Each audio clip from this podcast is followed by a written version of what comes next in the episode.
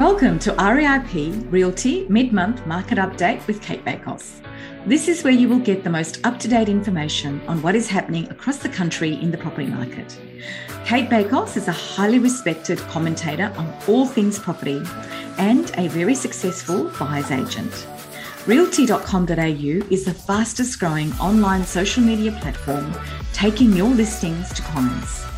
REIP is a collective of leaders committed to influencing, uniting, and empowering the industry and our clients. Please enjoy this mid month market update. Hello and welcome to REIP Realty Market Update. And with me is Kate Bakos. How are you, Kate? I'm well, thanks. It's great to be joining you. Well, great to have you. And it's exciting, isn't it? Because New South Wales came out of lockdown midnight last night or you know 1201 this morning and there seems to be a lot of celebration happening there and victoria's not that far away.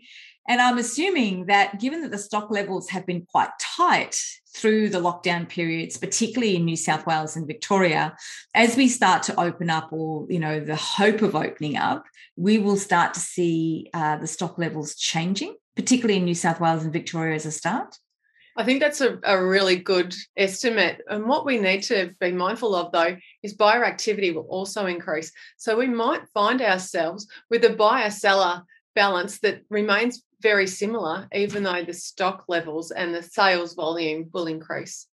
That's a really good point, Kate, because up till now, it's definitely been a seller's market, a vendor's market, hasn't it? And the the opening up is actually is going to see that balance shift what about the rest of Australia? What else do you expect to see in other capital cities? Well, our capital cities are quite incredible, as are some of our large regions. If you look on, on the charts and track what sort of capital growth all of our cities are experiencing, you've got a lot of green arrows. And never before, not since 2003, have we seen capital cities and regions in sync like that exhibiting a positive trend. So I think that this sellers market is here to stay for quite a while because we've got low interest rates, we've got really strong consumer sentiment, and we haven't got enough stock to um, to to go around for all of the demand that we're experiencing. So while I think we'll see buyers and vendors making a decision to come out and be active in the property market, I still think that we'll have an imbalance for a while. Mm. And it would be interesting, won't it, Kate? Because as we come out of these lockdowns, particularly in the two larger states, do you expect to see people coming out and saying, I've had it. I'm done with living in the inner city market or living in an apartment or a house with no backyard or no balcony. And we'll see this real shift of people going into either regional or semi regional areas or moving from the unit style housing into a house with a backyard. It's a really good question. To be honest, I think that we've seen a lot of that over the last 18 months. We've seen enormous um, adoption of sea change and tree change. We've seen people um, upgrading the size of their dwelling because they've needed to facilitate working from home. And we've seen a lot of people opting for a clean, clean green lifestyle. So my um, perception of, of that continuing is that we might actually see some pullback. We'll see some elasticity, and our cities will again become quite popular because right now there's the city isn't a huge draw card because we've shut everything down. But when people do get the opportunity to embrace what's going on in their cities, and also when employers call for people to come back to work, even on a hybrid arrangement, I don't think everyone that wanted to leave the city during lockdown will necessarily be happy to, to shake off the city and, and say cheerio to it. So I think that we'll see things settle down a little bit. Those that have made the tree change and, and had it work for them will continue to enjoy that. But I do think that we won't see that the city experience a mass exodus at all. Mm, so we've talked a little bit about stock levels. Let's, let's talk about capital growth. And I'd love to do this sort of sweep around the country, what you're seeing um, across every major capital city. Yeah, well, as I said earlier, we've got green arrows for everything. So across the board, um, dwelling values nationally have performed above 20%. And that's an enormous number when we think about it.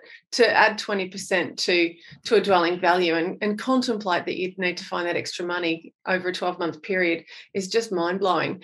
But out of all of the capital cities, it's only Melbourne that's that's trailing with 15%, which is still colossal. And one of our strongest performers, well, our strongest performing city is actually Hobart um, at, at 26.8%. I think that's an enormous amount of growth for that city. And we, we know that Hobart's been particularly popular for years, but um, in the in the face of a pandemic, I wouldn't have expected to see that. Now we've seen Perth and Darwin rebound, and we have to remember when we're talking about this data, we're talking about combined units and houses, and of course, when we segment the two, houses outperform units in the current market. So if we were to further segment it and also look at, at particular dwelling types, we can anticipate that there'll be dwellings that have performed over 30%. So it, it's really intriguing when you do cut the data like that. But as I said earlier, our, our capital cities and regions have all performed so strongly. Mm. Kate, do you think, um, and it's interesting, you know, when you when you start to cut the data, how housing continues to outperform the units. Mm. Do you think the investors are going to be pushed more towards buying housing rather than units as future investments? Then that's a really good question.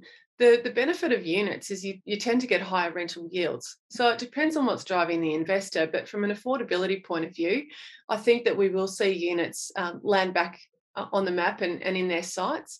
And I think when you're considering a really well located unit and a unit that doesn't have extremely high outgoings, you know, body corporate fees or strata fees, they, they tend to be the boutique blocks. I think they will continue to perform and we might see a resurgence in popularity of, of that kind of stock for, for first home buyers, for for investors and and certainly, you know, for those who want the option of having a city pad and maybe their their regional the regional pad. Let's talk. Let's talk about the rental market while we're on there. I mean, we've seen the inner city rental market in Melbourne, in particular, have a bit of a slump. You know, extreme long lockdowns, lack of net zero, negative migration, similar numbers happening in Sydney. But as we open up, we expect the rental market to shift. What are you seeing happen across the country? Because there are some markets performing in ways that we never expected them to perform. Uh, Darwin is a good example of that.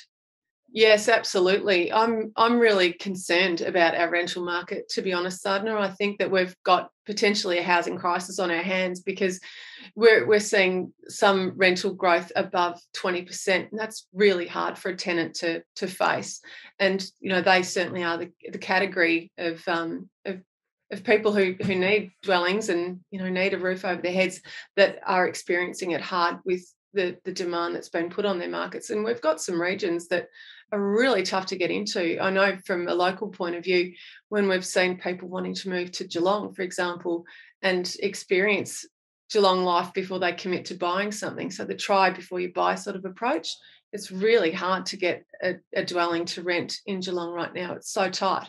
And our clients have been able to, to get a tenant lined up on the first inspection. So that's always an indication of a tight market. We're seeing it around the nation. What is really intriguing about um, our changes to, to rental demand is when we were tracking these charts when COVID first broke uh, in Australia, we saw Melbourne units hit the hardest out of every single capital city market. It was Melbourne units that were looking dismal. And they bottomed out at minus 13%, meaning the average rent that landlords were able to command had come off by 13% on average for Melbourne units.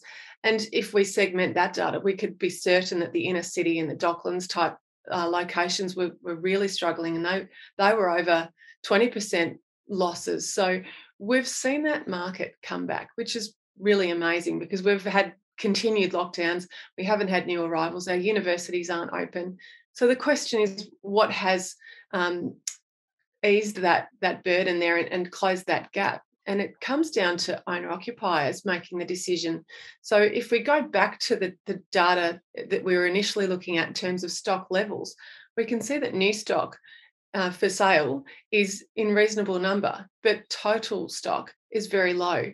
And what that means is properties that have been on the market for a long time are being snapped up. So there's buyer desperation out there. They're obviously turning around and saying, Oh, I know that was there six months ago, but let's have another look at it now. And so when we look at rental, and we can see on the charts that, that Melbourne is now um, only minus 1.6, which is quite amazing when we think about how Melbourne market has been hit in the rentals um, department, it's it's definitely a strong bounce back, and we can apportion that to to vacant units um, going to owner occupiers, and and also it's tightened the supply of stock. So landlords have been able to to claim um, closer to what they were, were formerly getting in rent. And when we look across the board at units and houses, everything has strengthened of late. Now, over the last couple of months, a few have come off. Darwin, Perth have, have weakened slightly, but they they were the the ones that were performing the strongest. They're still, you know, Darwin, we're still uh, above 20%. So yes, we've got some some serious rental issues there for a lot of tenants and obviously good news for landlords but it's definitely something that, that we need to keep a close eye on. Let's talk about some of these risk factors kate because affordability is a big one and affordability hits both sales and the rental market. Wages have not kept in line with the growth of the, the property markets across both rental and sales. So that's that's a big issue. What are some of the other risk factors that you were seeing that will probably uh, stop or, or ease some of the market growth that we that has happened to date? Yeah, well, as you've said, you know, our market may self-regulate if affordability gets too too tight for for consumers out there. I mean, that's the the natural way that these things can sort themselves out. But we have a regulator who has stepped in. APRA have recently uh, enforced what we call heightening of the servicing levels. So, for example, when when an applicant goes for a loan, even if the lending that they're getting is around two and a half or three percent, their loan is assessed on something closer to five and a half percent. And so that's really stress testing them and demonstrating to the bank that should rates go up, that consumer is able to meet the demands of increasing interest rates. Now, the prudential regulator has increased that now by 50 basis points so that our servicing levels are around 6%.